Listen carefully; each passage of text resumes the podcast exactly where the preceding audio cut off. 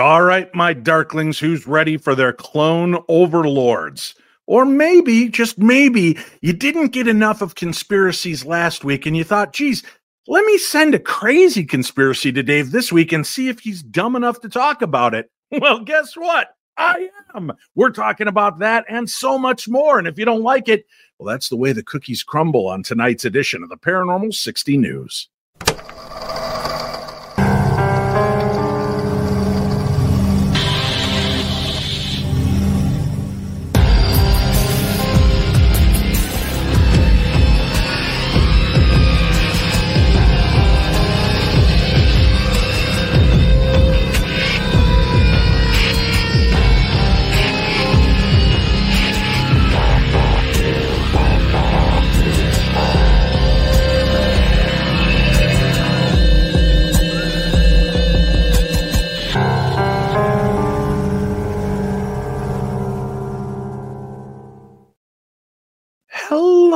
My little darklings. Welcome back. Thank you for being here. I followed you and watched you all watch the show live on Monday, the pre recorded episode, and I was so pleased to see that you guys were enthralled by the topic as much as I was. I want to thank Jody Dane again for joining me and all of the delightful comments uh, and messages and private messages you've all sent me about that topic. Thank you so much. I do appreciate that more than you'll possibly know. We've got an interesting evening, but before we get too interesting, let's bring in the people that help make this show interesting. Ladies and gentlemen, my right hand man with the plan, Chachi. I am here. Excellent. What are you drinking tonight, Chachi? I can't even believe I'm about to say this out loud. I'm in a hotel and it's a dry night, Dave. Are you in the town of Footloose? Are you not allowed to dance or drink? yep, I can't dance or drink tonight. Ladies and gentlemen, the greatest American hero is with us as well. The Colonel checking in. How goes it there, Dave? And Chachi, sorry to hear about the uh, situation you're in. I know it's a hard one. Uh, gosh, wish I could help you. Uh, the only thing I do is is drink to your um, pain. Are you drinking some more of that Maui Wowie beer? You've yeah, always- Maui Brewing. that's beer. Spell. Good stuff. Yeah. No. Wait, hold, what's that? Yes? The connections have been made. Ladies and gentlemen, going somewhere above this planet, hovering in a tin can, our own Major Tom. That's right. Greg Lawson is here, the paranormal Wow. detective. Wow. Greg, you've taken control of Control. One. I like that. Very good. What are you drinking tonight, Greg? Well, you know, I have a little bit of a uh, mixer, uh, a mixer with a little rum and a little Coke. Sweet tea is in the house. What are you drinking for us this evening, Sweet tea? I'm pretending to drink a bee's knees, but it was gross, so I'm drinking wine. this week after last week's news uh, i was sent some conspiracy theories. I was spent sent some really strange stuff and this might be my brand new favorite nut job conspiracy theory. Are you guys ready for this? Yes. and luckily i was able to do my own research because i happen to have 400 boxes of these at home. Ladies and gentlemen oreo it is a knights templar masonic sign I, I'm sure what this really means is somehow this Oreo cookie embedded within the ingrained chocolate goodiness, there is a map to find the Templar's gold. Mhm. Yeah, and if you look at it on this map, if you, you're not listening or you're just listening, not watching, we do have the picture of it up. You got the 12 rings for the 12 apostles. You got the Knights Templar that were founded in the 12th century AD. Coincidence? I don't think so. How about the Cross of Lorraine used by the early Templar Knights in the oval above the word Oreo? And then what is that circling the inside of the Oreo? Why, that's the Templar cross, right? I mean, everybody can see it. It's plain as day that obviously the Illuminati and the Masons have taken over the cookie industry. Isn't anything sacred anymore? Good Nothing, God. Nothing is sacred, apparently, except for Oreo cookies, because you've seen that the Mm. Templars have Well, signed yeah, off on it. that's sacred now, but So I would, you know, I want to go to the people I trust most. And it was none of you. So I said, let's bring Scott Wolter back because if anybody knows about the Templars, it's this guy. He's got a series called Mysteries of the Knights Templar, and it Mhm. is on Gaia TV. You can check it out. We've got a link for it in tonight's program guide. Andy's got a lot of other cool projects we're going to talk about in a little bit. But, ladies and gentlemen, to help sort out the insanity that is the Oreo mystery, Yay. Scott Wolter's back. Two weeks Yay! running. Great to see you guys again. Thanks for uh, having me back so soon. And what what what is the topic tonight, Dave? Well, Cookies. yeah, cookies, cookies. Cookies? Starting off with Oreos, No. guys. I sent this picture over to. Scott Wolter, and I say, Scott, look at this lunacy.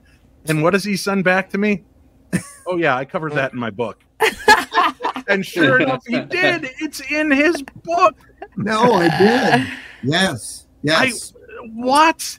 What is going on here? Well, you know, first and foremost, you know, you talk about the Templar treasure and you know Right. the, the the show that's on right now, The Curse of Oak Island. These morons don't realize they're looking for the Templar treasure. Why don't they use the damn cookie? It's right there, Wow. Right. hidden in Wow. plain sight, right? Yeah. That's why we're we're going to create our own movie called Real National Treasure, and it incorporates Oreos right There there. you go.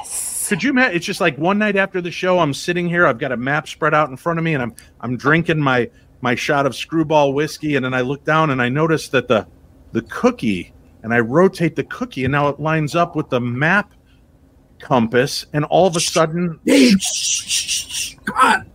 oh what? Am I giving away secrets of your new Don't be TV giving series? it away. Come on Mhm. now. Uh huh. All right. Well, let's let's get into this. Into the Ori, the order of the Oreo cookie, and you're you have to keep your secrets. Oh, and by the way, I'm going to give away one secret. The high sign is this. Oh, It is the dipping of the Nice. Oreo in the Wow. milk. That's Duncan. you're a part of the You're mo- not supposed to say what Hey, you're giving away the secret. Stop it. I'm just being Scott Wolter. Scott Wolter sheds all the secrets. He puts them out in the light to be seen. All right. So all let's right. talk about this this mm, craziness that is the Oreo cookie.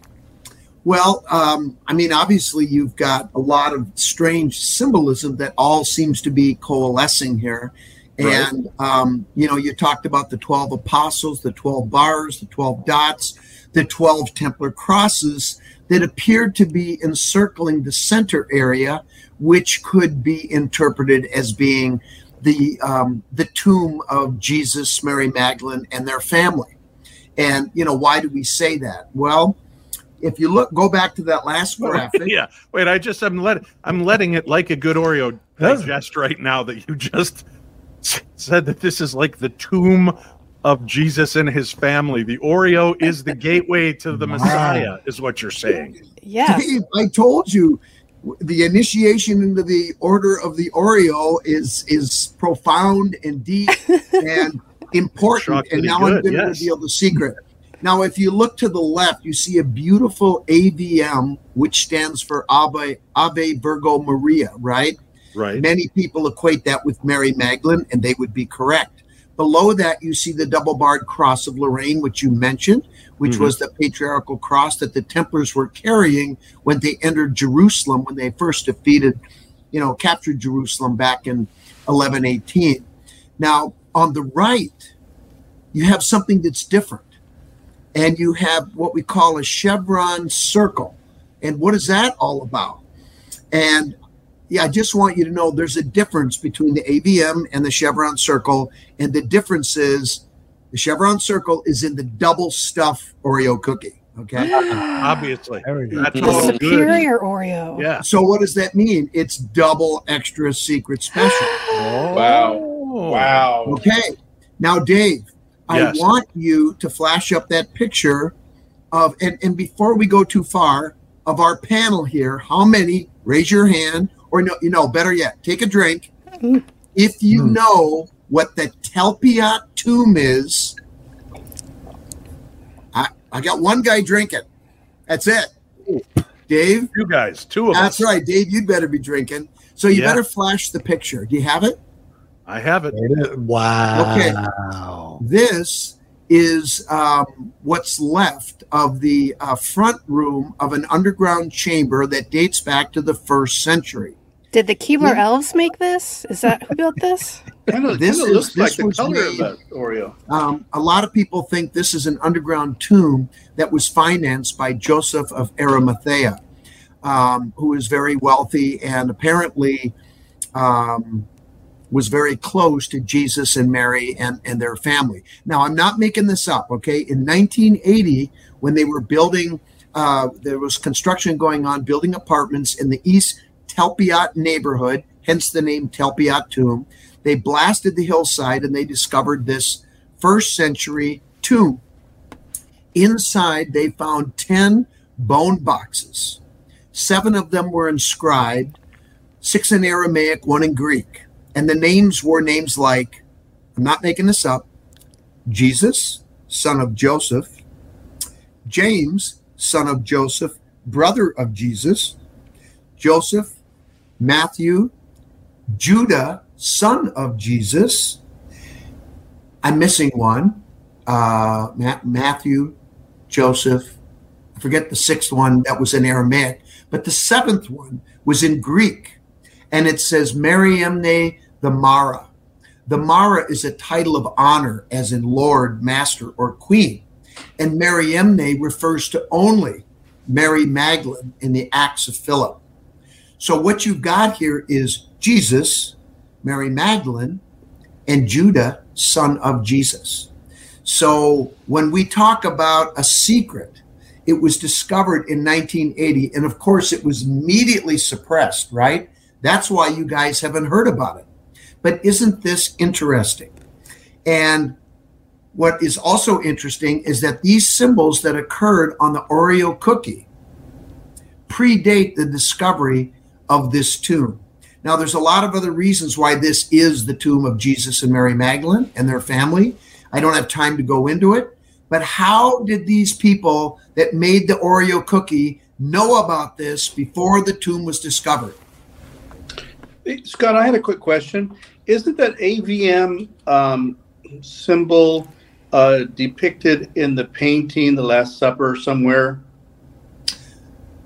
Uh, well, actually, actually it is, but you have to do a little moving of the individuals in the picture, and you will make an AVM. Actually, what Da Vinci did is he hid Mary Magdalene and their son in the Last Supper painting, and I could show you. Actually, I could refer you to an interesting video about 10 years ago, a secret society that is unnamed possibly the order of the Oreo cookie, but I digress. Hmm. Ah. Released a video called The Last Supper Baby. And if you want to Google that, it's about two and a half minutes long. There's it's only music and you'll crap your pants. Seriously. I, I don't want to do that. I do. well, then you have to for science else, and research. You will be amazed. I don't mind. Yeah, so we're all, know. all the guys. We know. All guys are on board for a good crapping. Uh, if you learn about that. So, all right, this is Scott. Obviously, I send this original meme to you, expecting you to be like, "Oh, Schrader, people have way too much time on their hands," and then you send me a page from your book where you are one of those people. off the deep end, right? But hey, Dave, this falls this falls under the category of the too many coincidences for this to be a coincidence, right? Right. I, I, I mean, what do you guys think? I, honestly, what do you think? You think this is BS, or you think there's something going on here? I, I just find it the, amazing how they actually. So what you're saying is that they had that symbol on the cookie before it was actually the tomb was actually discovered. Correct. Correct. But what I will tell you, if you want to know, is that when they excavated that burial chamber, they mm-hmm. found three skulls on the floor of the burial chamber um, that had been. Um, I don't want to go too deep down the well, but what I will tell you is they probably were three Templar knights that died during the siege of Jerusalem back in the early 12th century, who would have been honored to have their skulls placed inside the tomb in the east, west, and southern quadrants of the tomb uh, that's not a coincidence either. That's where the three highest officers sit in a Masonic lodge and in a Templar commandery, but as symbolic guardians of the royal family, of whom the leadership of the Templars in the 12th century were the ideological and biological descendants of. And the whole story of what happened with the Templars in Jerusalem isn't what you've been told. I'll just leave it at that. I swear to God, Scott Wolter, if you tell me that the name of those three Templar Knights were Snap, Crackle, and Pop, I'm never letting you back on this show again. No, no, no, sweet tea. You know, there was one sweet tea. oh, good. All right. That makes total sense. Thank you. sense. Um, so, a quick question for you on the regular Oreo, the what did you call it? The Ava what? Ave Virgo Maria, AVM. That also looks a lot like the Masonic logo. Uh, you are correct, sir. And if you ask me, is there a connection? The answer is yes, there is. Is there a connection? There is. Excellent. I like. I can Good follow, question there, Dave. follow You know, that was actually that was actually a really good call. And Dave, I'm going to have you hold that thought for a minute because it's going to come back when you least expect it right? in because this conversation. In this conversation, Mm, mm, because mhm. as we discussed before the show, Scott goes, you know, Dave, Oreos aren't the only ones that have got some hidden symbology. And Hmm. I'm going to show you a few others, and then I'm going to show you a real brain twister. And I said, okay, bring it on. Let's bring it on. So the first one that we've got here is Nabisco. who makes Oreos, right? Oh, yeah, you right, see that oval, right. the ellipse. We have Mhm. an ellipse in front of the White House, don't we? Oh, yeah. Oh, must be a coincidence. And that cross of Lorraine, Nabisco. And what Mhm. were the colors of that logo? That would be red and white. And what are the colors of the Templars? Red and white. Hmm. Another coincidence, I'm sure. Can I ask something? I don't mean to sound ridiculous at this, but as I'm No, no. looking at the cookie itself, I got to go back to the Oreo. Do we know anything about the letters in O O R E O? I mean- yes, it's funny you should ask that. Well, not really, because that's what my job is. Wow. Well, let me just tell you what I wrote in my book. Please. That was, re- that was referred to me by a one Alan Butler, one of the most brilliant men I've ever met. Um, he's got a wonderful wife, Kate. He was a guest on our show, America Unearthed, a few times. But he said the first thing that he offered was a Latin possibility for Oreo. Os, uh, ossuarium, regina, eternus, omnipotens and uh, his wife Kate is proficient in Latin, and she said it was a perfectly good line for tomb of the eternal and all powerful Queen. Given the AVM, the Cross of Lorraine, and the Templar Cross's symbolism, this queen could only be referring to Mary Magdalene. And who did I tell you was buried in there? Whose uh, ossuary or bone box was carved in Greek? Double M. Mary Magdalene. That's crazy. Now, That is now we're totally getting into we're on to something now. Either that or we're on something. All right, hold on. That. Hold on. The paranormal detective wants to detect a little something. Yes, Greg, you have the floor. You know, the interesting thing is, is the the uh, the underlying things that are not shared uh, amongst like uh, organizations and things like that. And one of them in um, homicide is there's no such thing as a coincidence Exactly. when it comes to a homicide. You are. And in this right. case, when you're looking at more than three things that all point back, humans are very symbolic. And um, we're always sending messages. And this is a perfect example of all the things that surround us all day long that we're just completely unaware of.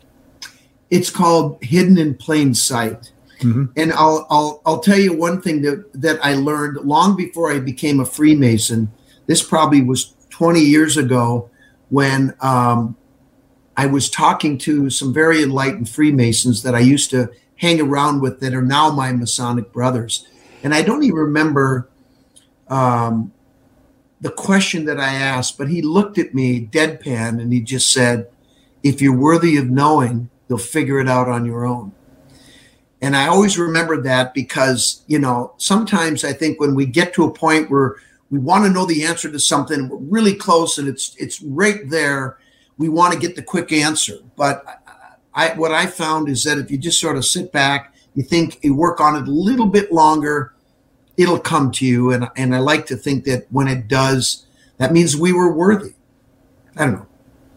Very good. I like it. Well, let's look at some more hidden in plain sight.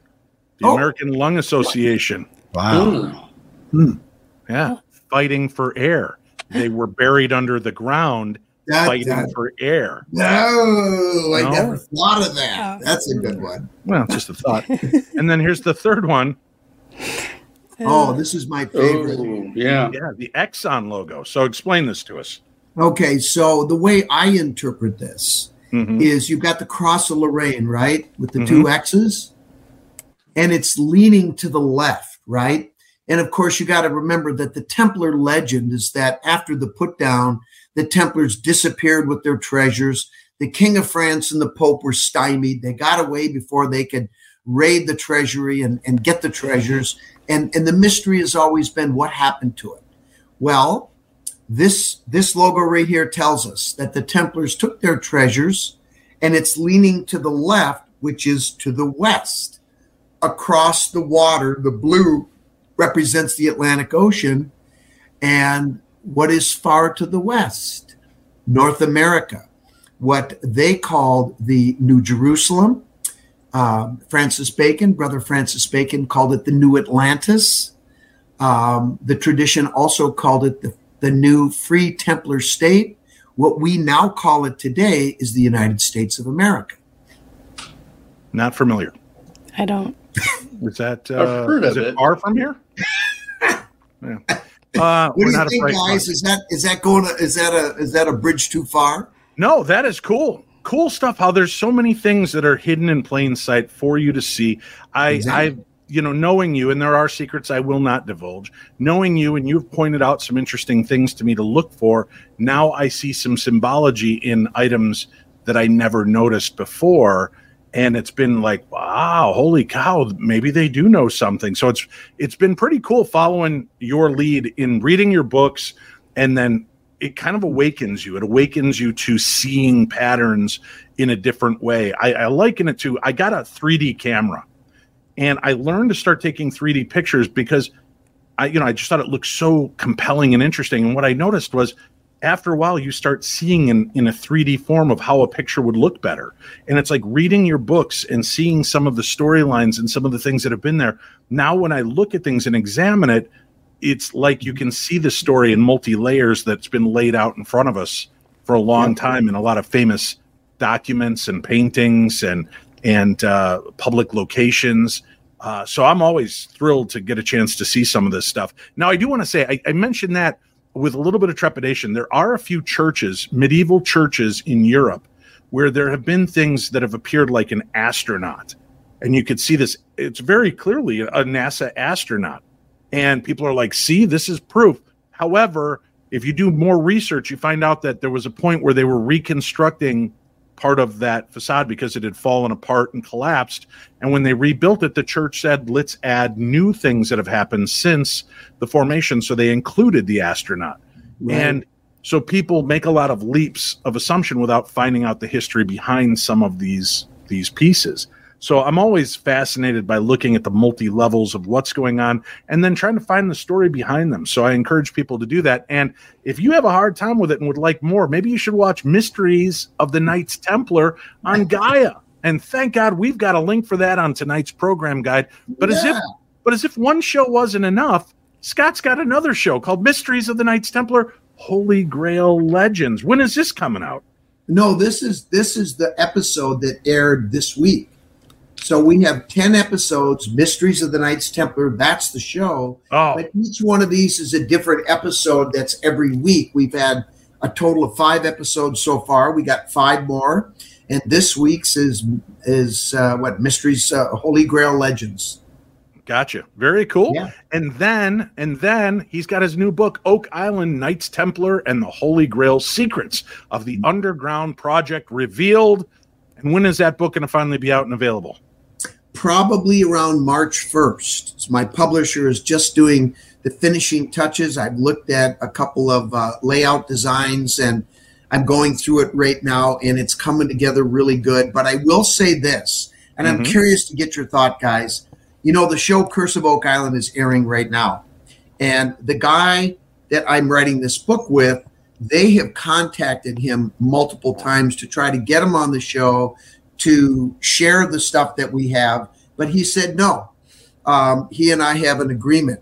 But one of the things that we're not going to do is reveal everything that we have because once you publish it, they can take it, they can use it on the show, make millions of dollars, and we get paid nothing. So, Mhm. what we're going to do is we're going to cover up some stuff. We're going to redact certain things so that when the show is over, we'll come out with a second edition and then we'll reveal everything.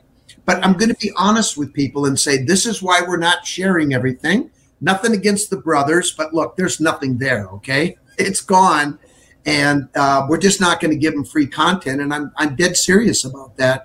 They literally are making millions of dollars, bringing people in and just making stuff up and having a great time. Allegedly. Allegedly. No, that's right. Allegedly. So, Any- if you want the secrets that Scott's not wi- willing to share, watch for the new Holiday Oreo Triple Stuff Edition, where they will be releasing all the secrets of Oak Island on Yeah. that. Hey, real quick, I do want to make a quick mention. We've got to buzz through these and then get to your last big reveal. Yeah. Uh, for all of our listeners out there that love to travel, love to see historic, amazing places, and wish wish you could go with Dave Schrader, but damn it, all of his trips are always sold out. Well, the second best guy is available. Scott Wolter has the path of initiation, exploring uh, the initiatory traditions in Spain and Portugal. It's going to take place May 16th through the 27th 27, of yeah. 2024. Uh, there again, we have a link for Scott's website. All this information is on that. Then, if you want to go out in June, you can quest for the Holy Grail in Scotland. And we'll be on that one too. Yep, and these are all Scott Wolter programs. And then France, the Knights Templar, the Cathars, and the Lost Treasure tour, October 2nd through the 13th. There's only 17 spots available right now. Yeah, So- and there's less than that now. So tell people to hurry up and sign up. But get in touch with me if you're interested. It's going to be fantastic. We are going to be initiating people, um, teaching them about all this. What we're going to do is give them, as you alluded to, Dave, the eyes to see. And once you understand the symbolism, the signs, symbols, and tokens that are out there, you'll never see the world the same way again. It's like you're driving down the road, you're going, I get it now. So it's it's really good stuff, and they're a lot of fun, and everything is done first class. Haley does an amazing job setting these up. It's it's going to be a blast. So check it out. We can all put on our glasses and see the world in a new perspective. All right, so our final adventure together is here. You told me about a painting that you thought was pretty interesting, and with the popularity of the Da Vinci Code and all of the things that we've kind of been told over the years, you dropped a new bomb on me. So let's start there. Okay. So why don't you throw up the painting, and then I want you guys to tell me what you see. And if you don't know what this is, I can explain it to you. But um, that's, of course, the Virgin Mary in blue back there.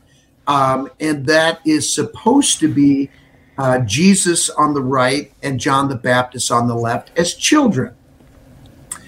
And that begs the question who is that pretty woman sitting over there on the right with auburn hair in orange, uh, dressed in orange and green? Anybody care to guess? No. How about you, Colonel? You got any insights? No, none, none that I Chachi? can think of. Okay. Well, Chachi? I'm gonna. I'm gonna. Oh, go ahead. Nothing from Chachi, apparently. Nothing. Um, how about you, Greg? You want to fathom a guess there? Um, John's mom. John's mom. Interesting. Okay. I feel like a, Um, You know, maybe they're just having a play. I- Yeah. it looks like a Uh, play day to me. I don't know. I'm gonna give don't- you guys a clue. A couple of clues. all right. the colors in art um, of Mary Magdalene. Right. Her clothes are always orange and green. Green Ah, for her Celtic ideology and um, tells something about her heritage. And orange is the region in France that she disappeared to, according to the legend, after the uh, crucifixion when she escaped to Egypt, gave birth to her second child, and then uh, escaped into uh, in southern France in the Orange region. So that's Mary Magdalene. But that creates a huge problem. What is the problem? She's Cougar Town. Yeah. yeah. Considerably She's older. Cougar Town. Yeah, But the problem is in, in this painting, that is supposed to be Jesus and, and John the Baptist, right? Right. And that can't be because Mary Magdalene and Jesus and John were contemporaries in age. So if that's not who they are, who are those children? Ah, Jesus Jr., John Jr. Oh, is it Judah and Walt? Their two children? Well, you're right about one. it was The Larry. one on the right, the one on the right Mhm. is the the son that Mary Magdalene had with Jesus. His name is Judah. That's correct. But who's the guy on the left Uh, that she's that she's pointing to? Mm. um, He's a little bastard. is that the child. anti-Judah? here's the if we have bomb, an guys. antichrist, is it an anti-Judah? No, here's the bomb. You ready? yes. Ready. That is the son that Mary Magdalene had with John the Baptist. What? Now remember, She's awesome. the awesome. Essenic tradition of the Essenic tradition of the first century that Right. Mary and Jesus and John were all a part of. Right. To be a rabbi in the first century, you were number one required to be married.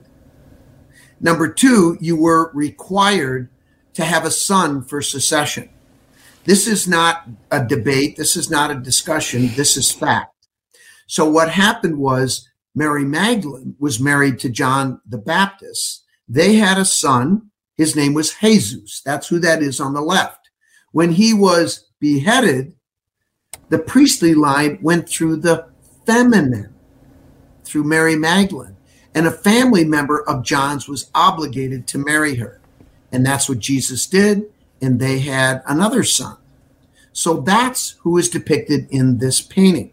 Now, if you look at Mary, you see how she's pointing? Mm-hmm. Mhm. Wait.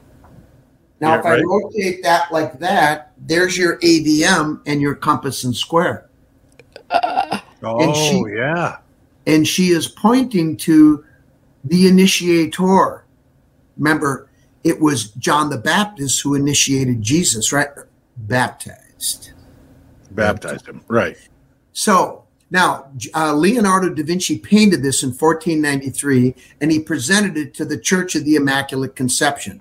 And when they saw the painting, they looked at him and they said, F you, do it again. so we did. Oh. Oh. What's different? No pointing hand. I love this game. Circle the differences between the two pictures. I was always good at this at Denny's. Uh, yeah. well, the hand uh, is gone. That's No more, no more orange. She's got no the more wings. orange. She's got the wings on her on her back now. She's got the wings. Can't have Mary Magdalene in there. That's an angel. Ah. What else do we notice? There's a cross. The cross. Yep. And the halos. See the halos? Mm-hmm. Yep. Mhm. on the children Jesus, John, and Mary, the Virgin. Now, that painting is hanging in uh, that church in France, and the first one is hanging in the Louvre in Paris.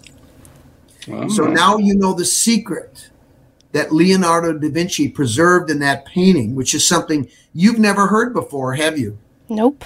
No. That is No. a secret that we were allowed to reveal in my um, which book did I review? Oh, it was in Cryptic Code. I forget. He forgot because he forgot the code to crack the cover of his But book. you, but you know what? Everybody missed it. Nobody caught it. No, that is pretty amazing. Uh, however, we do have uh, one of our listeners who challenges your theory and Oh. thinks he can identify who the two children are. Uh, Will Ferrell and John C. Reilly. Oh, They yeah. are. You called me out. What the hell? Really You look uncanny. Did we just become was- best holy friends? Wasn't that Step Brothers, that movie? yes. Oh, it was great. And they Ah. were wearing, and Will Ferrell was wearing that Pablo Cruise shirt. Remember Yep. that? Yeah. That was one of my favorite bands in high school, and I saw him about three years ago. It was fantastic. Excellent. Well, so, Scott Sweet Pea, what do you think? Uh, wow. I don't know what to think. Yeah. Well, you know, it's it's it's one of those things where depending on you know what your belief systems are and your you know your pro- proclivities as far as these big questions go, sometimes it it's hard for people uh, to fit that in their brain. But you got to admit, there's some pretty cool stuff going on there. And if nothing yeah. else, um, I'm hoping that it just makes people sort of think outside the box. How about that? Listen, if you talk for five more minutes, I'm convinced. That's it. That's okay, well, let's go. I, I love how the fact that when I ask Scott to come on, he goes, I'll come on, but I'm not just going to talk about Oreos. he has to give me good stuff too. So, he just you know- refused to be, all right, listen, I'll take your stupid Oreo bet, Dave, but we're going to talk about other important things. We're going to amp it up. a. Challenge, challenge accepted. Very cool. Cool. Uh, Scott Wolter, thank you again so much. We have a link for Scott and his shows, and we look forward to talking to you again, Scott. Hopefully, we'll give you a couple weeks off before we need to call on you to, to help Oh, us understand okay. more. Maybe next secrets. week. Look No, at the this is fireworks fun. What's going behind on Marty. the Colonel? I don't know. The Colonel's celebrating in a big way. I'm just so happy. I've just learned something new. That's awesome. Cool. well, Thanks a thanks for having me, guys. It was great to see you again, and uh, we'll do it again soon. Okay. Please. Sounds great. Hey, Thank you very much, sir. Amazing stuff, isn't it, guys? You feel Yeah. like you you got a handle on stuff, and then, like I said, I totally sent him that Oreo meme as a, a good laugh, and then when he sends me a page from his book, he's like, "I don't think you should laugh so easily, Schrader." So she goes, "I'm like, what kind of rube moron?" And he goes. I. I must have skipped that page in the book when I was. I don't remember Scott Wolter writing a, any book that had Oreos in it. I'm pretty sure that would have been my favorite of all. Seriously. You guys could take a break while we take this little commercial break. We'll be right back right after this. Today's episode is brought to you by BetterHelp. What's the first thing that you'd do if, say, you had an extra hour in your day? Would you go for a run? Maybe take a nap, read a book, or just show up for a friend? A lot of us spend our lives wishing we had more time. And the question is time for what? If time was unlimited, how would you use it? The best way to squeeze that special thing into your schedule is to know what's important to you and make it a priority. Therapy can help you find what matters to you so you can do more of it. If you're like me, you think, I can get through a lot. And we can. We're a resilient species. However, there are times that we need to reach out that hand and get a little help from somewhere else. That's what I did with BetterHelp. When I reached that limit and I realized things were getting a little bit out of control, instead of taking it out on my family or taking it out on myself, I just decided to reach out and get the help that I deserve. So if you're thinking of starting therapy, give BetterHelp a try. It's entirely online and it's designed to be convenient, flexible, and suited to your schedule. Just fill out a brief questionnaire to get matched with a licensed therapist and switch therapists at any time for no additional charge. Learn to make time for what makes you happy, my darklings. Get BetterHelp. Visit betterhelp.com slash p60. Do that today. You're going to get 10% off your first month. That's betterhelp, H-E-L-P dot com slash p60. It's time to take control of your life. Dave's here rooting you on, and if I can do this, you can do this. Let's do this together betterhelp.com slash p60 there's a link for it on today's program guide. Hey friends it's available now my brand new book theater of the mind tales from the darkness. If you want cool creepy and very weird stories that you can read and share with your friends family and children this is the book for you. If you'd like to order a standard copy only $20 signed copy just 30 plus 795 shipping and handling. Where can you order it? At paranormal 60 com. That's paranormal60.com. We will have the digital version coming out hopefully within the month and the audio version within next 45 to 60 days. But right now, the paperback edition is out and available. You can get it on Amazon or you can buy it direct through my website and get the signed copies. And please do me a favor if you get it from Amazon, make sure to rate and review the book after you read it. If you love it, give it five stars and great compliments. If you don't, take that secret to the grave. It's time to shift the paranormal. I said shift the paranormal. We're going to be back at the Palmer House, and I'm going to be there with Dalen Spratt from the Ghost Brothers, Ghost Brothers Lights Out, Ghost Brothers Fright Club, and more. Dalen and I will be shifting the paranormal, communicating with the dead, and we would love you to come out. There are only 10 tickets that remain for the weekend event. Two nights of paranormal investigations, two days of cool presentations, talks, and a live gallery session with a medium. We'd love to have you there. We'd love you to come on out and spend some time with us. You can get more information about that at darknessevents.com. Welcome back to the program. This is the best in paranormal programming. This is the Paranormal 60 News. My Paranormal 60 News crew is on hand. Chachi, the Colonel, Sweet Tea, and Greg. We're all here, we're drinking, and we're here to have fun with you. We've got some weird stories to cover in this last section of the show. Greg, it's time for you to take control of the capsule and tell us what the big news is this week. I feel like I should. Mhm. You know, uh, you, we uh, been seeing a lot of stuff on uh, Buzz Aldrin, right? Mhm. Uh, reliving all of uh, his exploits and stuff as a uh, as a American hero and and astronaut. Right? And uh, there's a lot of stuff going around on social media right now that uh, has him quoted as saying things like "it didn't happen," uh, "we didn't go there," and that sort of stuff. So, yeah, Right. We talked a little bit about that last week, talking about the the moon hoax and conspiracy. And then I said it's weird that this video has been zipping around. And I, I admitted I haven't had a chance to go out there and fully involve myself in researching and looking into how much of this is true, what is being taken out of context. And you took that on as a bit of a challenge, Greg. What did you find out for us? yeah. I uh, I took kind of a deep dive on this thing, being a uh, NASA guy and all. Mhm. And uh, the, the interesting thing is, is, is you look at uh, uh, some of these that are being passed around. There's there's one uh, that was recorded at the Oxford Union, and and I think it was pretty recent. Um, and uh, uh, somebody from the audience had asked him a question, and the response, the audio response on the video is, "It didn't happen." So they were asking about the moon landing and that sort of thing and the audio response in that video is it didn't happen. Now, what I find interesting about this is if you're looking at this video and you look at it for any amount of time and then you kind of scroll through some other stuff, some more Buzz Aldrin videos pop up. Ima- Imagine that. I'm not sure, you know, it's like magic. It's uh it's a coincidence, right? Kind of a famous And- guy, you know. So Yeah.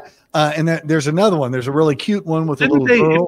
real quick, didn't if I remember correctly, when he said it didn't happen, they were referring to Apollo 11, right? Which Right. didn't land on the moon. So he was like, well, that didn't happen. So people are just, oh, the, the moon landing didn't happen. He was just referring to the one flight that did not go there. Well, uh, Oh. we can talk about the National Book Festival Yes. uh, with the, the little girl, you know, and, and she's asking him, and why haven't we gone back? You know, she has this kind of a, a pretty adult uh, question that she she gives to him, and uh, it the audio comes back as we didn't go there. So that just kind of makes you wonder, you know, you're watching this stuff, you're like, well, is he just getting older and now he's forgetting the lies he's supposed to tell? Or something else going on? That the, the one on uh, Conan uh, is pretty good. And because he the audio refers to animations. Now they were talking about animations because uh, when they were doing all this, obviously they couldn't have a camera crew sitting on the moon watching it land, or they couldn't have a you know camera crew doing those sorts of things in space. Uh, so they were using types of animation to explain how things were happening, how things would work. Uh, but yeah, on Conan as well, um, they kind of add into that. Um, but, but you asked me to do a deep dive. I told you I would. And man, you can find uh, 200 videos online of of him talking about when they landed on the moon.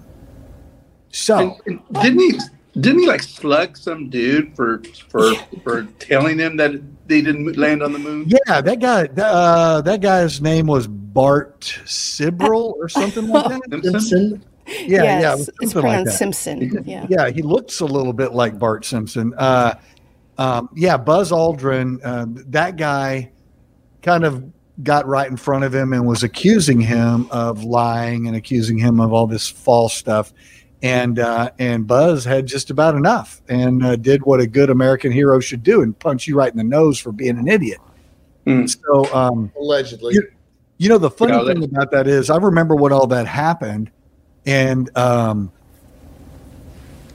the uh, the guy Bart uh, actually goes uh, on some shows after that, and he was talking about getting punched, and he was talking about the prosecutor uh, denied prosecution. Uh, the at, at court they denied prosecution, and Bart says because Buzz is a celebrity.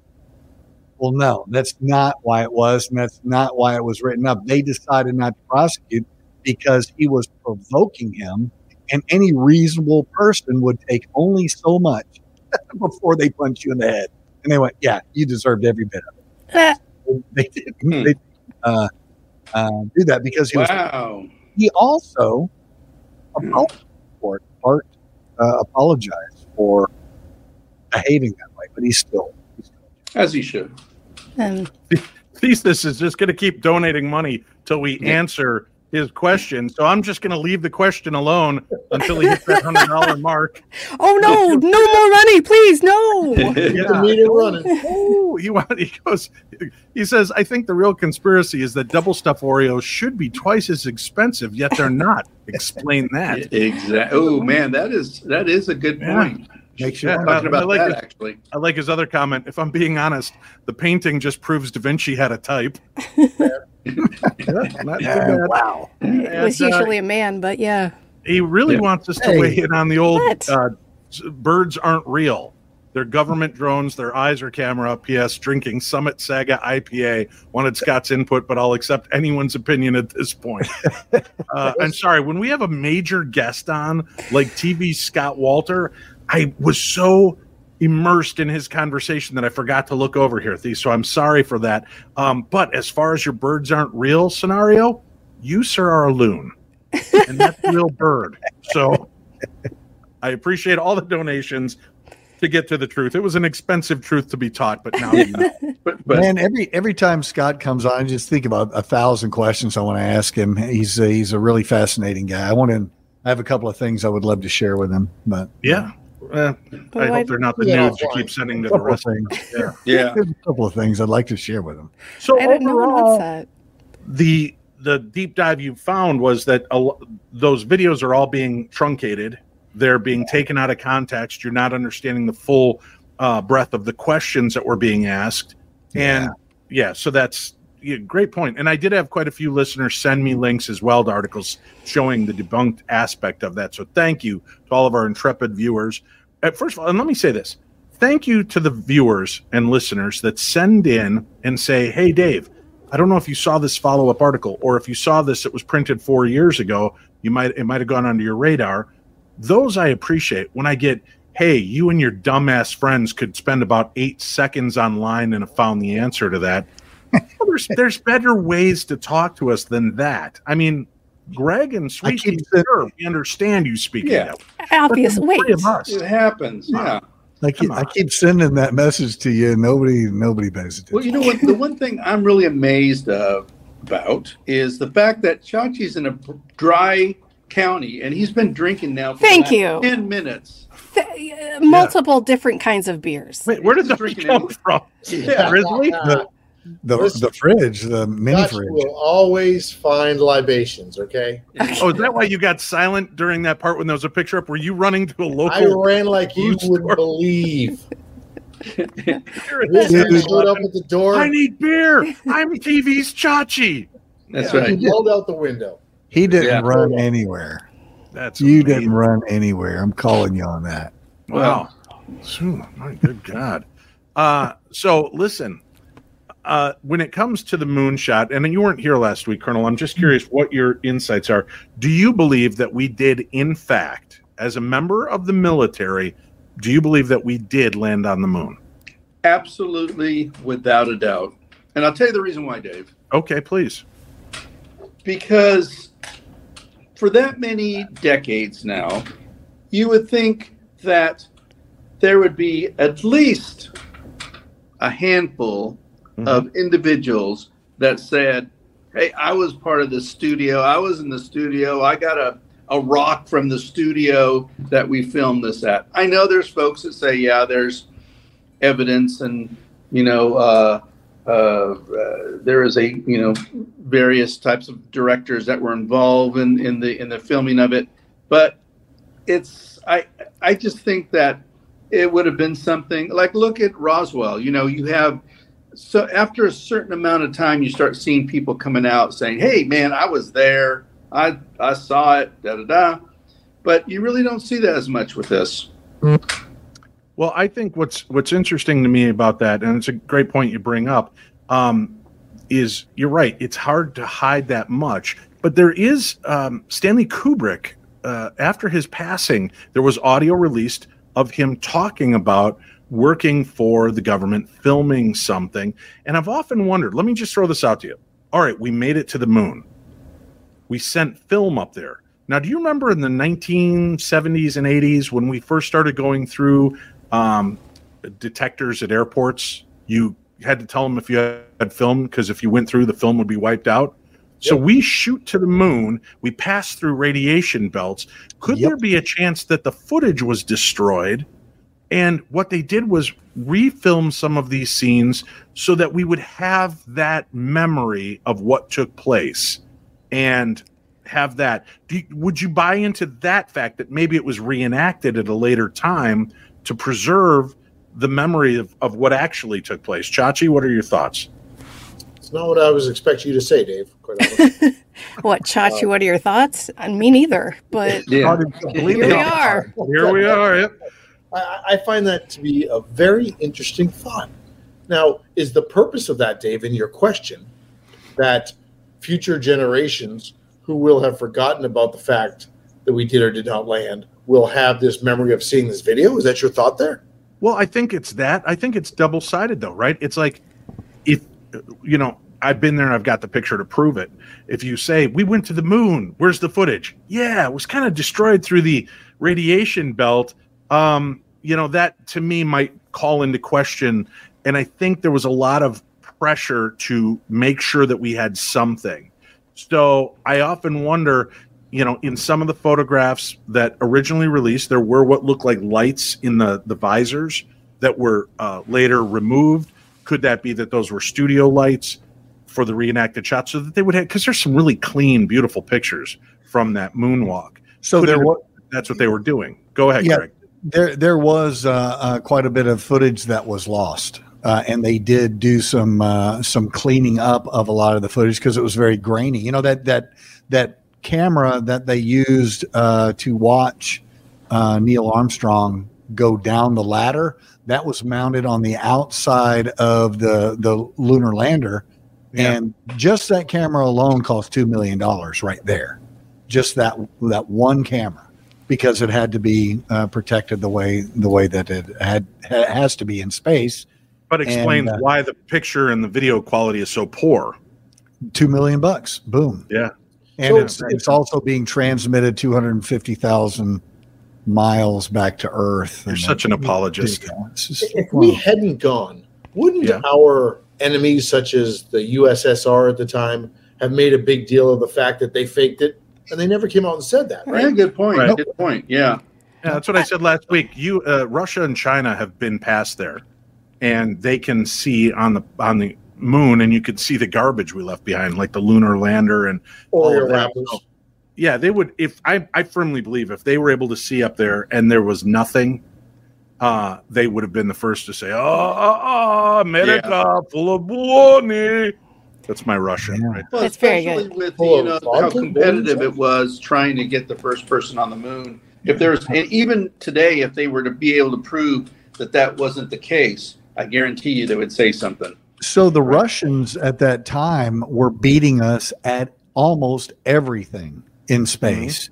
Uh, and so, yeah, They still beat us. They put a dog in space. We haven't. Snoopy, he can only go so high on a Sopwith camel. Can we do that now? Yeah. Yes. And for you know, for someone from NASA, even in a NASA uniform in mission control, to admit that that's that's Mhm. pretty big. No, it was it was a big deal. We uh, we lost on in a lot of different uh, ways. If you if you watch, um, uh, there's a Netflix show for all mankind, and it is an Great show. alternative. It's an alternative history of that, and uh, I'm working on a project similar to that right now. So Cool. See, my thing is, if they uh, were to do all of this, like they didn't have the technology to fake it. I don't think. It's like Mm-hmm. with uh with Gimler, Gimlin, Gimlin. It's like the Bigfoot footage. Gimmer. It's like The old Shut up. Guy. shut up, shut up. Uh, you you you can't. Back then, they didn't have the technology to fake how realistic it was. Yeah. And also, I had to think. I mean, you got to think that they had to know that there was radiation to pre- protect at least most of the film Yep. to bring it back. And then, you know, and then they have a capsule that comes in from like wherever it came in from the sky into the into the ocean to be able to film all that. You know, come on now. yeah, come on. That's a lot of From the work. sky. I love that. Yeah, it came in oh, from the sky, from The atmosphere. heavens, yes. So y'all So- think they were using just film to record that? I don't know what they were using, but I'm sure they knew enough to protect it Yeah. to get back here. Hmm. Well, Yeah. yeah. And how much of it was actually transmitted? TV. Yes. So They much. don't. There is a whole lot of weight when it comes to film. You don't want to tote. Wow. wow. you don't want to tote a whole bunch of film around with you. You want to transmit that stuff. So. There And I go. think Buzz is referring to a fellow NASA employee. Wow. Well, you know, No, good points. I like it. I, it's worth having the discussion, right? It's worth talking about. yeah, I- really. I'm more interested on the dark side of the moon, um, to see what's, you know, The album? Music now? What? Oh, no. no, the, you know, the reports that there was something on the other side of the moon that they did see structure. Where the moon base is. Yeah, so that to me is is fascinating. I wish we could go a little deeper into that aspect. Could we Uh, get listen- Scott back on to talk about that? What? Could we get Scott back on to talk about that? He doesn't Yeah. know about that. Or he doesn't know about Uh, it. There's some things he draws the line in I the find that sand. hard to believe. I don't Yeah. know. I find that hard to believe. I'm sure. Did you ask him? You didn't read my third book, The Dark Yeah. Side of the Moon. Yeah, is uh by the way, they're re- re-releasing the Dark Side of the Moon special edition album later this year. I just saw Pink Floyd announce that. So The nutter butter peanut butter sandwich cookie. all right, let's move on. We've got two other things to cover here in the extended director's cut Paranormal 60 News. Mine is a pretty short little story, but I thought this was pretty cool. If you guys are familiar with the actor Jake uh, Johnson, or is it Jake Johansson? I, Gyllenhaal. Yeah, Jake Gyllenhaal. no, that's not him. It's the guy from New Girl uh, and from uh, Jurassic World. Uh, I love this guy. Great guy. He does the voice of Peter B. Parker in the Spider-Man into the multiverse uh, cartoons. Fun guy. He recently appeared on a podcast, and uh, I wanted to play this video and then discuss with you. So let's uh, let's take a listen to what happened. tell this story a lot because I don't get it. Uh, I was sitting next to my mom. We I was in uh, fourth grade. Out of nowhere, my mother turns to me and goes, "You're not going to school tomorrow."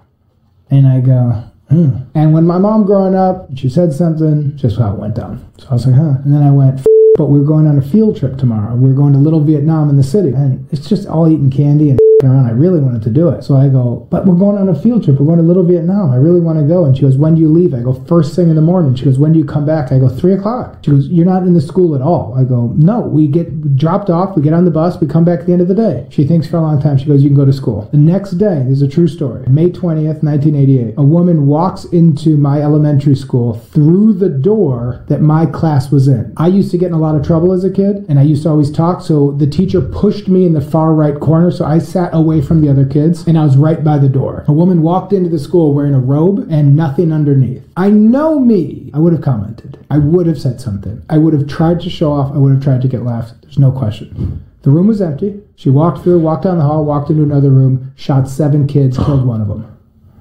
True story. To this day, my mom cannot explain why she didn't want me to go to school. When I've talked to her to this day, and I brought it up to her a lot, she goes, I don't know, Jake. I, I just, I had a feeling in my gut. The kid goes to school, you're never going to see him again. Well, it was awesome. Dope as Yola podcast. Make sure you check that podcast out for the full interview uh, with Jake. But that is really, uh, really powerful, right? I mean, to- Yeah. the mom picking up on something two days ahead of time Yeah. and knowing that she what she didn't want to let her son go to school. Uh, that's very strange. The premonition, intuition. What do you think, uh, Tressa? Is there a difference between premonitions and intuitions? Oh, I, I, think so there are. Yeah, sure. And who knows if there were either of those? Maybe she had some spirit telling her, absolutely not. Do not let your child go in. who knows what that was? But it, wow, what? Yeah. Yeah, and to still be alive. And I mean, there's people like Seth MacFarlane was supposed to be on the 2nd Mhm. plane uh, that hit the twin towers on on uh, 9/11. Um, you hear a lot about people that were supposed to be on planes. Look, well, on the Buddy Holly flight, who was it? Waylon Jennings lost the flip to Ricky uh, or um, Gervais. no, Yeah. La Bamba, Ritchie Valens. Oh, He's the one that lost the flip and could not, uh, you know, go on the flight. So Right. that flight it saved his life. Um, you know, and, and you hear a lot of these kind of stories where people just miss uh, having something uh, troublesome happen. You know, they built the entire movie serial of you know, uh, uh, Final Yeah, Destination. yeah, Final. Destination, Yeah. based on these kind of concepts. That if you get that premonition, you avoid it. Does death still stalk you? Is it You still know- hunting you? The, I heard Dave along that lines is some of the folks that were supposed to go on the plane on Mhm. 9 11 um, that ended up not getting on the plane for whatever reason ended up dying. Uh, There's a there's quite a few number that died within like a year or two of that. Really? I haven't heard Yeah. about this. Yeah. And You know, Dave, I wonder, real quick, I wonder if that has to do with uh, the survivor guilt. I wonder how many of those might have been suicide. I don't know. That might Yeah. be something we, we want to talk about one of these days. Yeah, that's wow. Uh, go ahead, Greg. you know, Dave, I, I think it was in my seventh book, uh, Messages from Mothman. Hmm? I think I have about uh, two that? chapters, two chapters that cover this. I don't know what that is. Yeah. Really? That one right there. Yeah. Yeah. Oh, I've- I- no, I've never seen this before. Yeah, should, it's, check it it's, about uh, you know uh, how you recognize these things and instead of dismiss them, how you uh, identify those little red flags and assign meaning to them and uh, see how it changes your life. Yeah. I I did. Uh, you know, I, I have I've talked about it on the show before, so I don't want to get into it. On on uh, New Year's Eve, 1988, I had premonitions of my mom collapsing, going to the hospital. She did, in fact, end up having a grand mal seizure, going into the hospital later that night. I had no indication prior to that she was having anything wrong, so that was very powerful to me. Um, but I started thinking back, and it was after 9 11 that this really struck me. I was home on 9 11. I was uh, nursing one of the worst migraines I've ever had. Uh, and it was just brutal. And I remember like barely even being able to lift the phone up to call into work that morning. Uh, I couldn't see, I could barely see the dial. And I told him, I said, my brain is splitting open. And I fell back asleep. And uh, my wife at the time burst into our room and she goes, We're under attack. And it shook me. And I woke up from it and I'm like, Wait, what? Uh, and I'm thinking somebody's attacking our home. Something is is happening. And she goes, America, it's under attack. And my brain literally froze. And I'm like, what are you talking about? And she turned on the TV. And I, I turn and I'm looking at the smoldering building. And then there comes the second plane. And I was tuned in for that moment. And I thought, wow, that's that's really weird. You know, to see this, it was so impactful and terrifying. But then all of a sudden I started flashing back. I was homesick from school the day the Challenger exploded.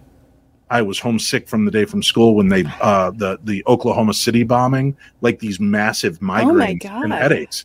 So I, I often wonder, do we make an impression like the the random number generators can actually pick up that there is something going on in our universe days before it takes place? And the random number generator is exactly as it is. So there should be no alignment, and these things are coming into um, my understanding is they're coming into alignment in certain points leading up to major uh, tragedies or major incidents. Uh, as a matter of fact, I, if I remember this correctly, and I'm sure 900 people will tell me I'm a buffoon and, and give me the right answer, but I believe they said that the death of Michael Jackson actually registered higher on these uh, random number generators than the 9 11 attack did Hmm. and it began two days before his death, which is really kind of, of strange. But I digress. I just think it's weird. Was I picking up on Yes. that anguish and stress Yes. days beforehand or the day of and sensing that? That is because there's been so many of those tragedies. I've been home sick. So I'm either a hypochondriac with good timing. yes. Mm-hmm. Yes. Um, that, that is a good possibility. Fair Mhm. enough. Um, you know, or am I just that empathic that I was picking up? It's so strange.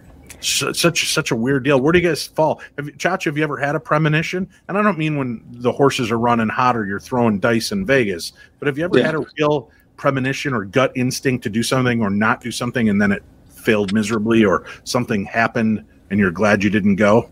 So uh, about 10 or 15 years ago, I used to have these thoughts about plane crashes. And I used to travel a ton for work, 40 plus weeks a year. And it never failed that I was always on a plane a day or two before a plane crashed. Mm-hmm. We haven't had a thank you know, knock on wood here. We haven't had a plane crash in the U.S. of a, a large commercial airliner in many, many years. But I used to always have this premonition that it was going to happen, and then it would happen about the time that I flew. Thankfully, I ha- and, and the weird thing is, I probably like I said that was five or, or ten or fifteen years ago. I haven't had one in years, Hmm. and we haven't had a large commercial airliner crash in years. I just always thought it was so weird. I don't. I don't Yeah. claim to have any powers. It's just why would I even feel that, and then it happened. Yeah. What about you, uh, Colonel? Ever had premonitions, intuitions? Well, I think more intuition. Um, there was one time when we, uh, me and my wife, um, uh, we were RVing in Florida, and uh, no, actually North Carolina, and we had parked the RV at the RV place and beautiful park and everything. Plugged it up, started the air conditioning, and of course, you know, the next thing is let's go to a bar. So um, go to a bar, leave our little dog uh, Turbo in the RV, nice air conditioned RV, and uh, so we're drinking, having a great time, great dinner and everything. And all of a sudden, I'm like, we got to go back to the trailer. There, something's not right. I don't feel right. We got to go back. And my wife's like, "What? Are you kidding me?" And you know, Kim, my wife, she at a bar, she loves to to drink, so she's like, "We're not Mm. leaving." And so I'm Wow. like, so I'm like, yeah, we I, we really need to go. So um, drive back, get to the RV. Everything's dark. Uh, it's still daylight, but everything's dark in the sense of electricity. There's no electricity, and so uh, we go in. My RV's probably 80, 85 degrees inside because the air conditioning. Holy cow. My Yeah. dog's like just panting like crazy. So if we wouldn't have gone back, I'm sure another another 10 minutes it, it wouldn't have been good, you know. So I don't know what made me get that feeling because I mean the bar we were at had great electricity, you know, uh, cold beers and everything. So um, I don't know, just that's the one time I really felt I don't know what it is, but we got to go back. So Very cool. How about you, Sweet Tea? Have you ever had a moment of premonition, uh, uh, something come through that you kind of sensed was coming? I don't know. I don't remember that stuff. I, and if I do, I immediately am like, absolutely not. That's That's fake. interesting. That's Shut one. up, Greg. But I, you You kinda should have that seen that coming, Sweet Tea. That should have been Yeah, your premonition that. Greg Yeah, was going to exactly. no, that's the thing. I don't have big event things. I have. I know exactly how this person is feeling, and I don't like that, and I don't like that person, and I don't like Greg right now, Wow. Or right in now? general. No, no, I Greg just meant in general, but Oh. like Yeah. right now especially. That's all I'm saying. She Wow. got angry. Did you hear her? She got angry. Now, you, Greg, shut up. Greg, as a cop, as as somebody in the paranormal uh, as well, we've talked about this. Uh, I think a lot of cops get that gut feeling, that that that instinct. Um, have, has that happened to you a lot while on the job? That y- you just know something's coming before it actually happens. Yeah. Um, when I worked SWAT, especially um, when we we're doing uh, fugitive warrants or, or tracking people and ended up having to clear houses and, and those sorts of things. Mhm. But you know, I don't know whether it's um, it's uh, your skin picking up on the space that you're in, and you you sense movement uh, subliminal subliminally. Oh, I'm sorry. I got a drink. If I had a Oh, drink, I'd drink. Yeah. Ah, So, uh, you know, if, if you're, if you're, yeah, sorry, Chachi, no more beer. um, Hey, you kid. know, I don't know whether it's just that you're just, you're very heightened awareness. Um, mhm. but I do know this um, throughout the years, I, I used to always tell Lynn, you know, what's our plan? What are we doing today? I don't, I don't like just randomly stumbling through the day. I want to know what, what we want to do. And um, I have learned very much instead of trying to force things to to happen. Uh, I'm very much more about maybe you know I, I want to do something, but something's in the way. Maybe I'm not supposed to do that, so I just kind of go along with whatever that other thing is, like the Oreo cookie fund. Matt Johnson, thank you. Yeah. Thank you. Uh, it's it's it's amazing. Yeah, a lot of uh, military personnel I've spoken to. Yeah. Um, a lot of of uh, workers in emergency field, fire department, police. I know I spoke to a fire chief not long ago, and uh, again, I'm very cautious with names. I don't want to give them out because some of these guys get freaked out that people might know that they have some abilities or feel like they do. And he had come in, he had a couple of his guys try to call in sick that day, and he's like, "No, we're going to need you. We're going to need you." And they're like, "Oh, Cap, I don't know, man. I've this. I'm really having a bad day." And he's like, "Yeah, I think somebody's going to have a worse day, and we need to all be here today." And uh, they had a full complement that day and a couple extras that had come in and he had them working on stuff just around the firehouse to keep them busy and they got a really bad call. Uh, it was like a four family house uh, townhome thing that went up quick and because they were all there because they had enough men they were actually able to save everybody Uh, and uh, and put the fire out. And it was really, he said, Dave, I, I honestly believe had I not pushed for them, we would have been a few men down, and we wouldn't have been able to get all those kids and families out of the house safely and in time. So it is interesting that you start to get that. But I wonder, are people with that sensitivity drawn to jobs like that? oh, I think so. of that gift or do they get that gift being prone to be in that job and being taught to become hyper aware does it start to you know like when you have other um you know they say if you lose your vision your hearing and smelling start to improve.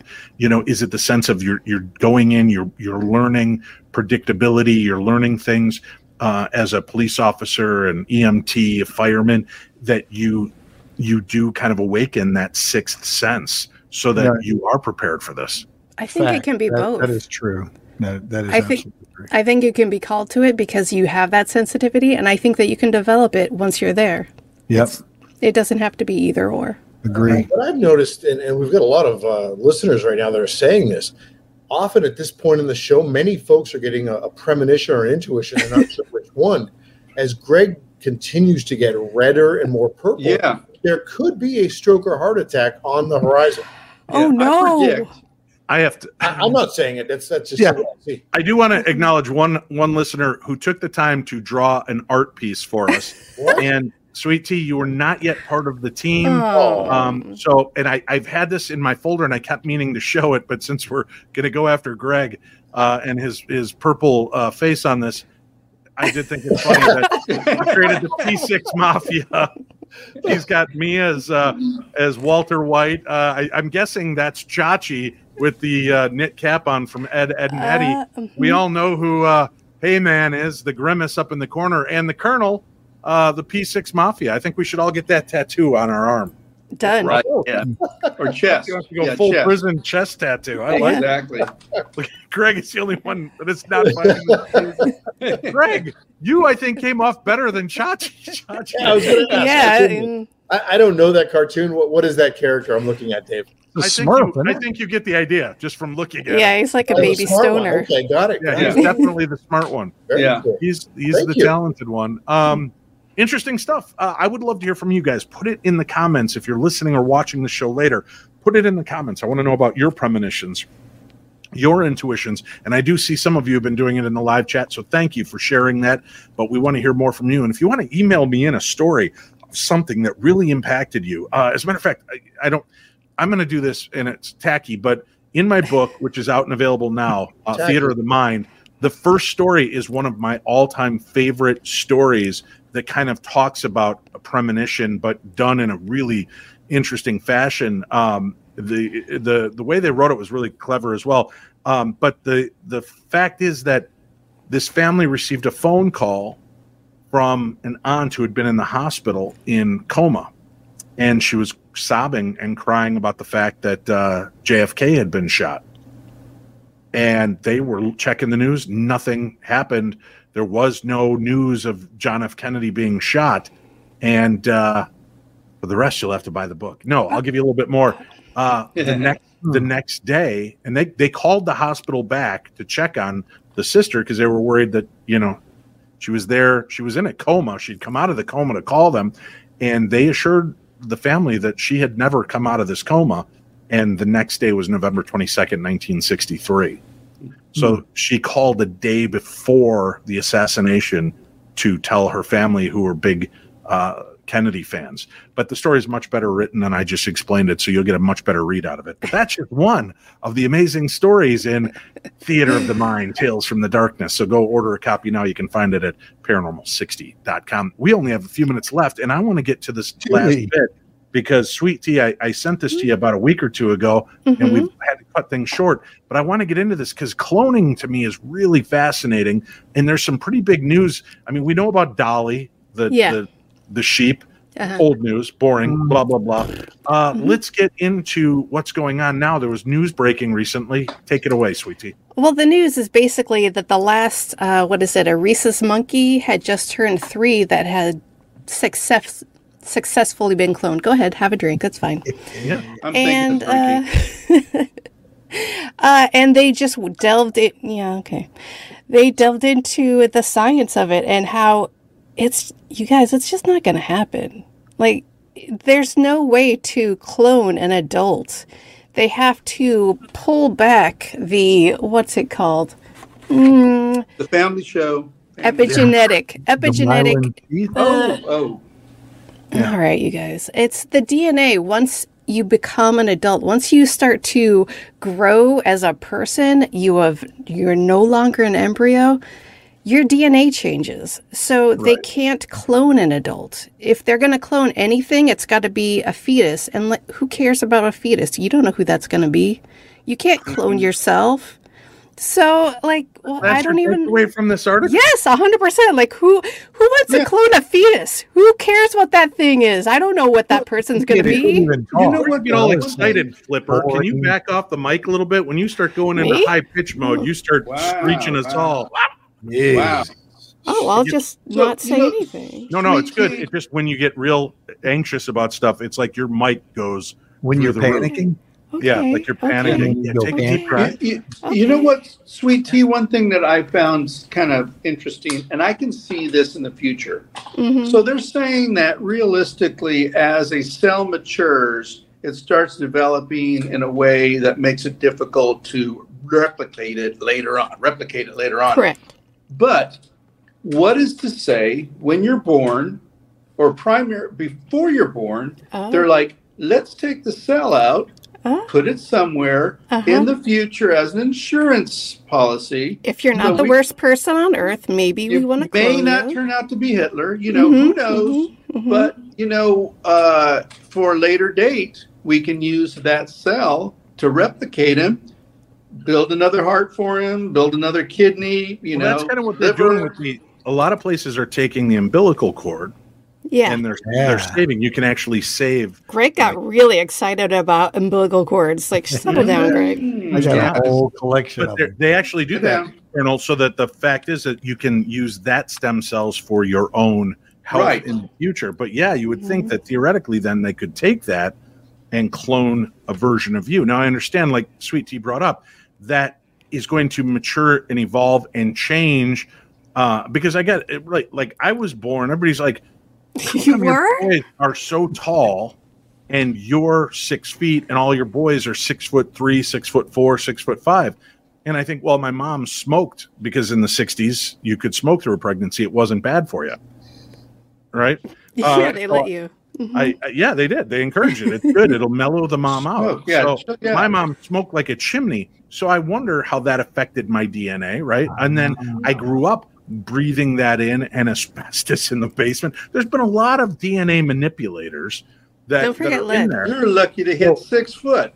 Right. I was lucky Like at that. all. And why Daily don't I have hair? I've explained it. Mom, Yeah. Mm, all of her heaters. Um, mm. but it'd be interesting because if you had the stem cell from birth, if you had that umbilical cord and you created a clone of Dave and grew him simultaneously in a smoke free home, and then you checked both DNAs, obviously it would appear to be the same person.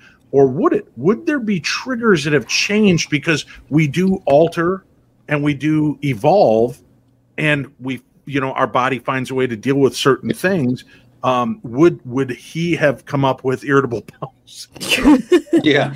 and a Okay. full head of hair? But Well, I've well, got well- clean bowels and bald. I don't But- know how it works. There's also the fact that they cannot produce uh, a clone through a clone embryo. They have to use an organic embryo to take DNA from that organic embryo. So uh, it won't But be an who's say exact they clone. hadn't harvested not in really the straight drippings and scrapings of mom. They didn't take one ovary out that they could do that to. Jeez. I am. All scientists are. No, they don't do Yeah. that. I don't That's think all weird. scientists. No, Scientists all of them. You know what would be a trip Mm. is if if if uh, if second Dave you offered him like a McRib and, and like a freaking you know uh, he'd be like yeah no, no. Oh, that would we not know. be Dave DNA. No. Exactly. Ob- Obviously, his DNA was the tainted one. Oh yeah. Um, He'd be the Danny DeVito of the twins. That's right. Uh, That's what I said. that would Yeah. not work well at all. Um, I I would be up for it. I, I'm not opposed to the concept, but my my theory is. but are yeah, you just want to keep making more people. That's not. Well, that's, yeah, I've, I've already got 11. No, no, no. It's called breeding. The concept of cloning, where does the soul originate? Thank does it then, are we getting a fresh new soul?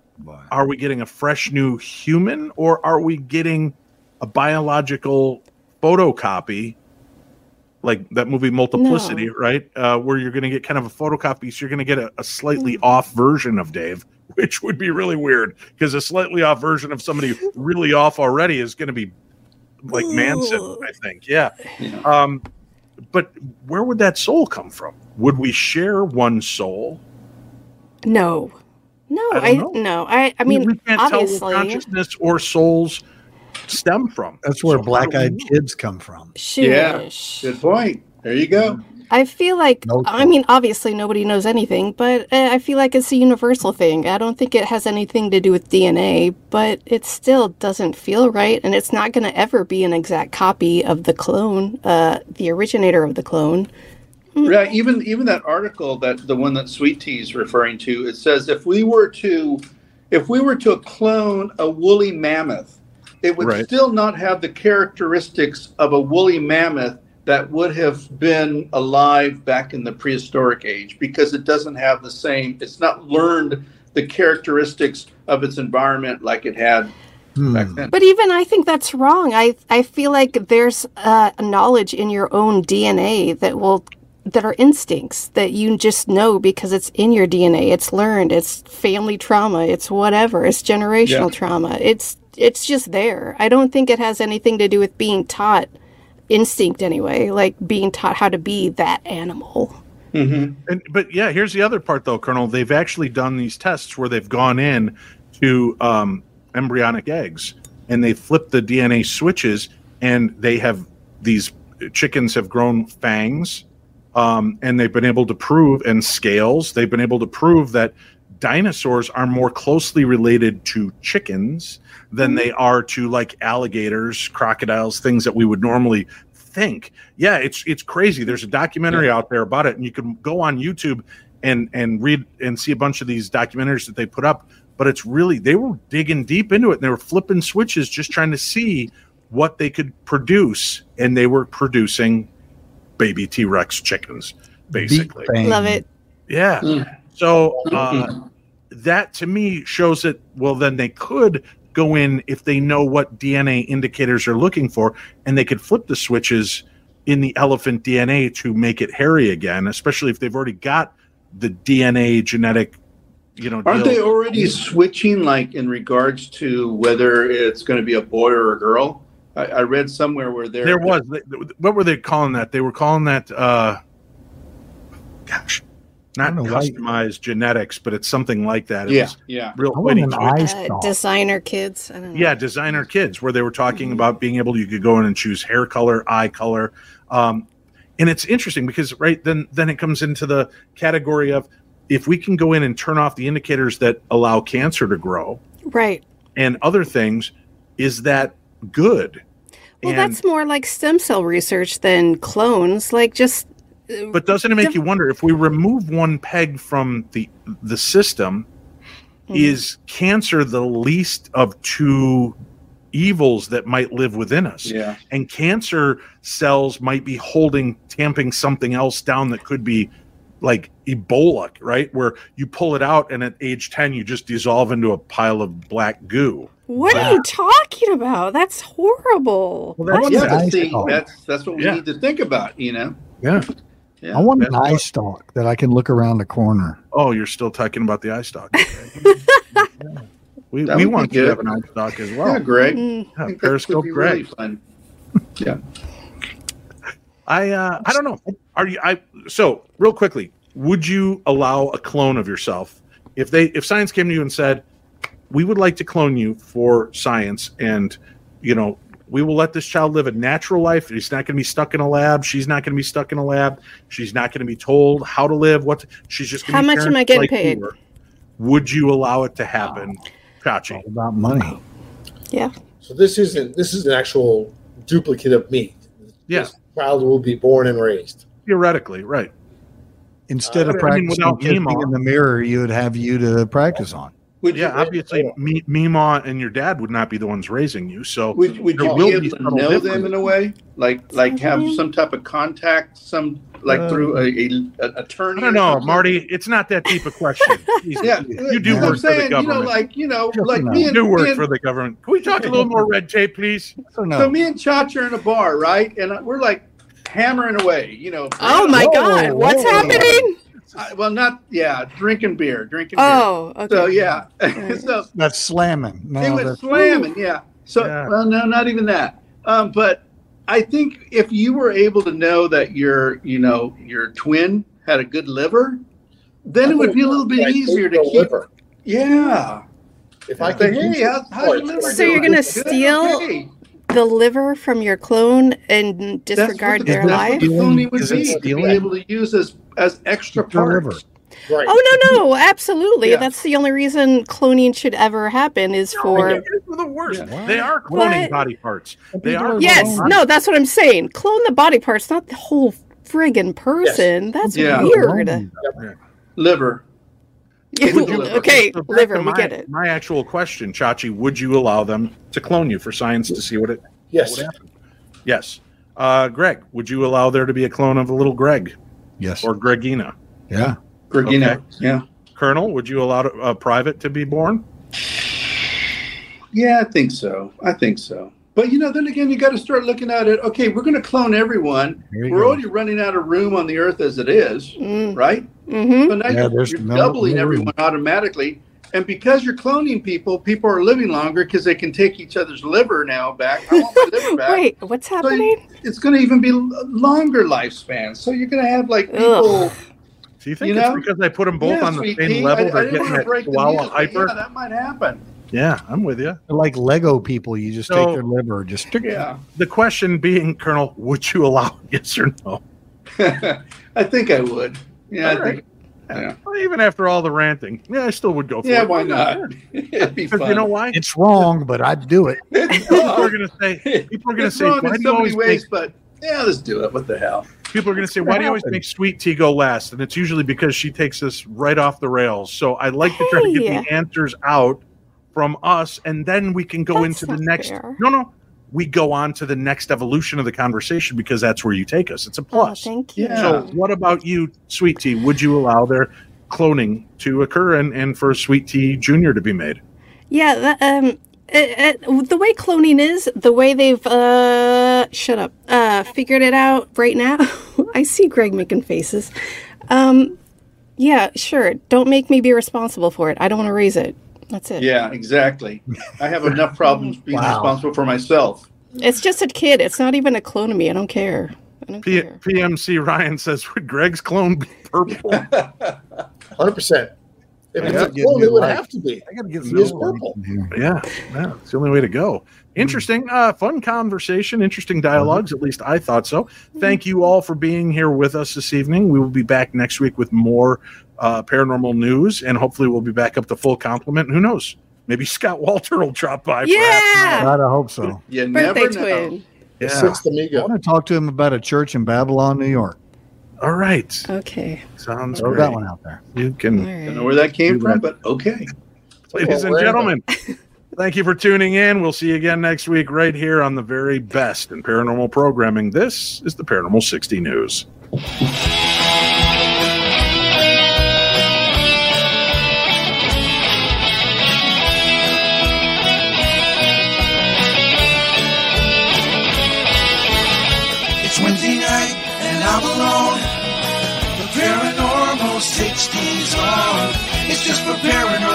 Freaks like me. With poltergeist and ghosts and blues and UAVs. You miss a word, you do a shot. It starts to snowball and we laugh a lot. It's just like drinking with your TV friends. I'll be passed out before tonight's show ends. Dreaming the aliens are taking me away. I'll go wake up till sometime late on Saturday. It's Wednesday night and I'm alone. The paranormal 60s on. Schrader's on. Schrader's on. Schrader's on. Shotty and the Colonel and the Paranormal Detective always traders copy and they all will be corrected. He's got protected bracelets and some crazy magic tricks. Even Scully cannot save him from the voice of Stevie Nicks.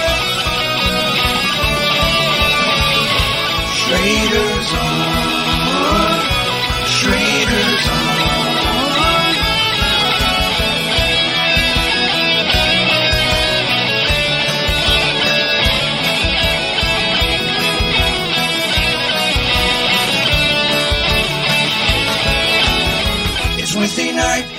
Be alone.